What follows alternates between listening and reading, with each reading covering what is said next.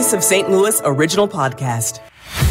Let's wrap up the week by wrapping up what you need to know across the St. Louis region is covered by KMOX in the St. Louis All Local.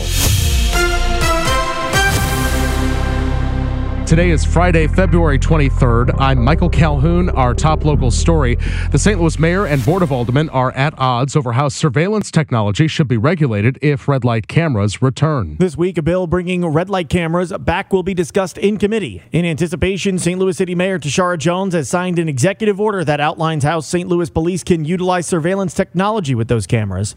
However, this executive order differs from the Board of Aldermen's version of the legislation. In the mayor's executive order, the police and public Safety Department have the power to implement new technology, while the board's bill says they must approve of all new technology. Jones says their bill hinders law enforcement. And when you look at how it's being implemented in other cities, um, it's actually detrimental and ties the hands of, uh, of our law enforcement. I asked Mayor Jones how the board's bill ties the hands of law enforcement. She only said we should compare the legislation. Well, we're going to give you a copy of the executive order, and then you can compare it to the to the current board bill. So we asked the bill's sponsor, Alderman Rasheen Aldridge. Well, one is oversight and one's not. That's just uh, the truth about it. Sean Malone, KMOX News. Alderman Aldridge's bill is set to appear in committee next week, along with the red light camera legislation. KMOX will stay on top of it. In response to Mayor Tishaura Jones' executive order, Aldermanic President Megan Green called out the mayor.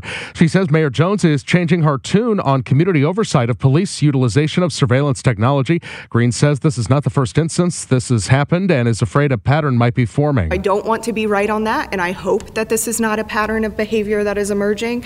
And I would strongly encourage the mayor to get to the table with us, like we have been asking for months, and be clear. Green says the mayor has similarly backtracked her stance on oversight of the City Justice Center since being elected.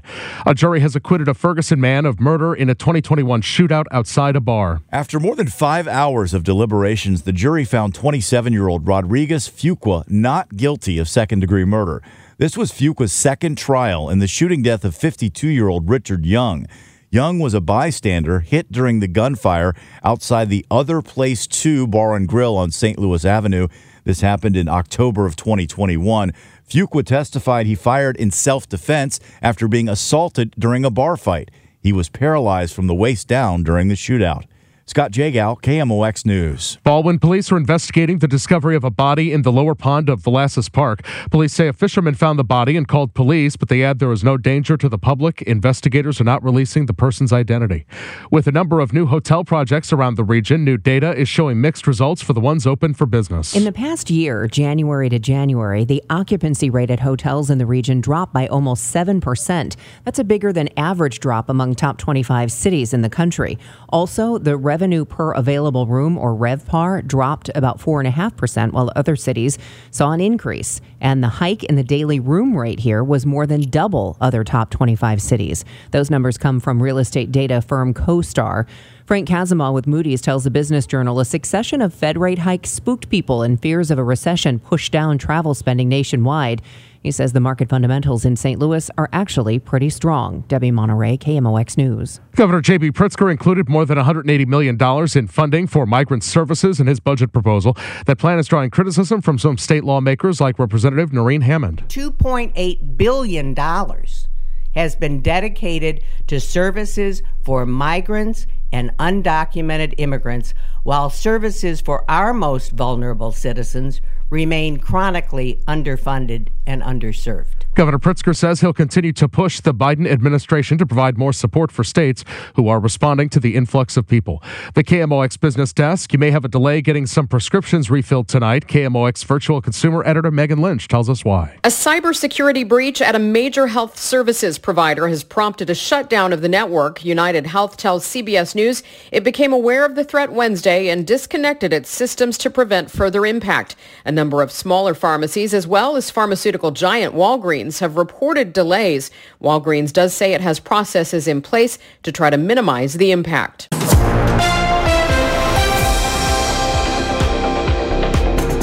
As we continue on KMOX, we are keeping tabs on the situation at Anheuser-Busch, where Teamsters and the company have yet to come to agreement on a contract deal that would keep workers brewing beer.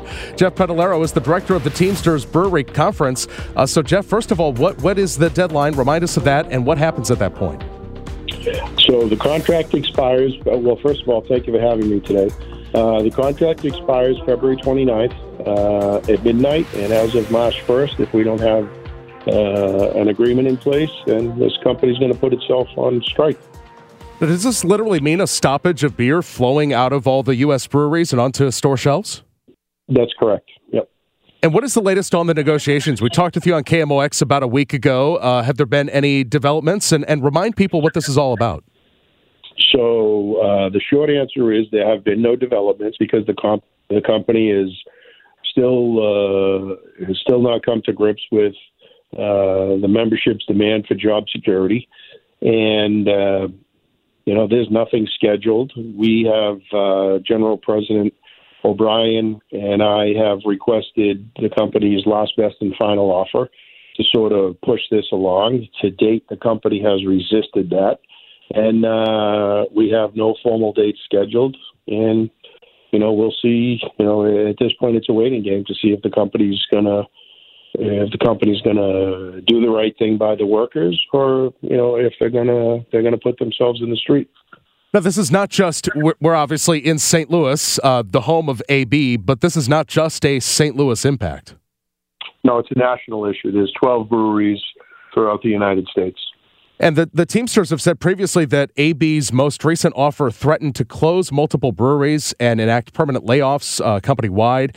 Uh, can you talk about the St. Louis brewery? Is that one of those floated as a possible closure?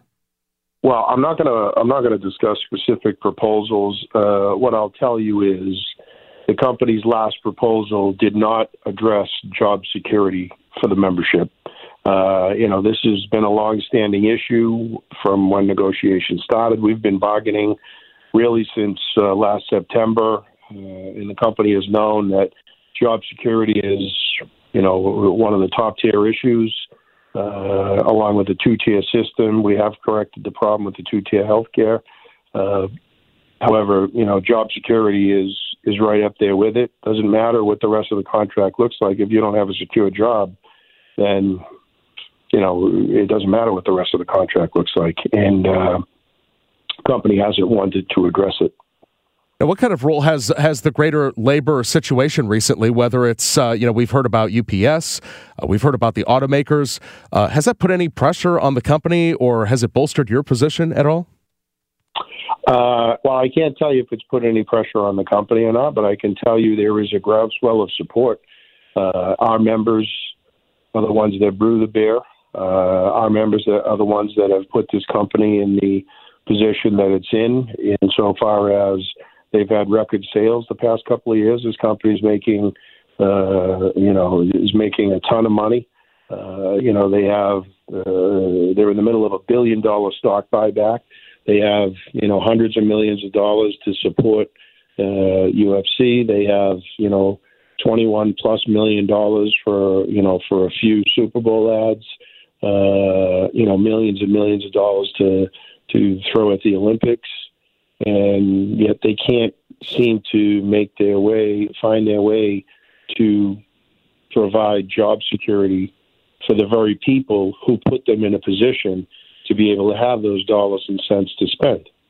So it's uh, you know it, it's really problematic and it's unfortunate. You know we we stand ready to uh, ready, willing, and available to you know negotiate and bring this thing to a successful conclusion. But you know as long as the company maintains its position that uh, you know they don't want to protect jobs and treat the people with the uh, you know, with with what they deserve, give the people what they deserve in a in a new contract.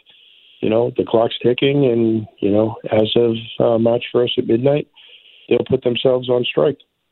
Now, of course, in St. Louis, we are curious as the historical headquarters of Anheuser-Busch, uh, from a jobs perspective, from a civic perspective, the role of St. Louis in the company, whatever you're able to tell us about, you know, are the executives in St. Louis that you're negotiating with? Are you coming to St. Louis? Is St. Louis kind of still the, the headquarters from what you can tell?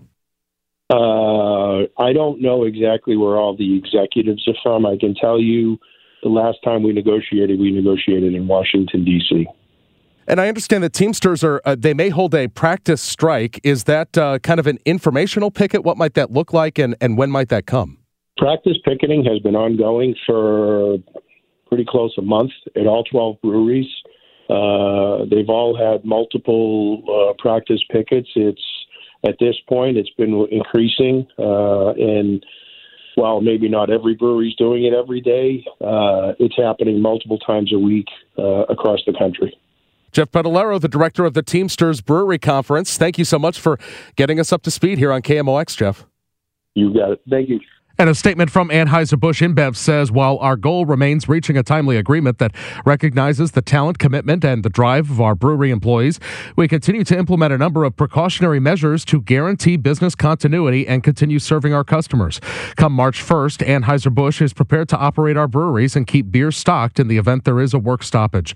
We are disappointed in how union leadership has conducted itself in these negotiations, but remain committed to securing a successor contract that continues to position the company and employees for shared long term success. I'm Michael Calhoun. Thank you for tuning in. You can subscribe and get all the news on the Audacy app.